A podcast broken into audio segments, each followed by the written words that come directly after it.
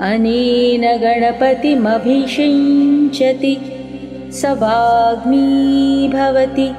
चतुर्द्र्यामनश्नं जपति स विद्यावान् भवति इत्यथर्वणवाक्यं ब्रह्माद्यावरणं विद्यात्।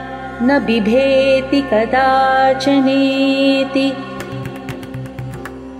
अर्थात, जो मनुष्य इस मंत्र के उच्चारण के साथ श्री गणेश का अभिषेक करता है, उसकी वाणी उसकी दास हो जाती है।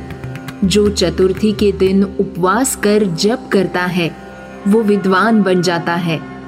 जो ब्रह्मादि आवरण को जान लेता है, वो भय से मुक्त हो जाता है।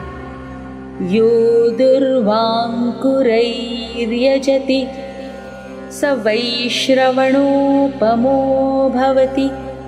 यो लाजैर्यजति। स यशोवान् भवति। स मेधावान् भवति। यो मोदकसहस्रेण यजति। स वाञ्छितफलमवाप्नोति। यः साज्यसमिद्भिर्यजति स सर्वं लभते स सर्वं लभते। अर्थात, जो दुर्वांकुरों को अर्पण करता है, वो कुबेर के समान बन जाता है।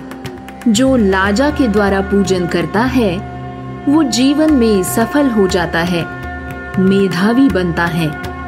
जो मोदकों के साथ पूजन करता है, वो अपनी इच्छा अनुसार फल प्राप्त करता है। जो समिधा के द्वारा हवन करता है वो सब कुछ प्राप्त कर लेता है।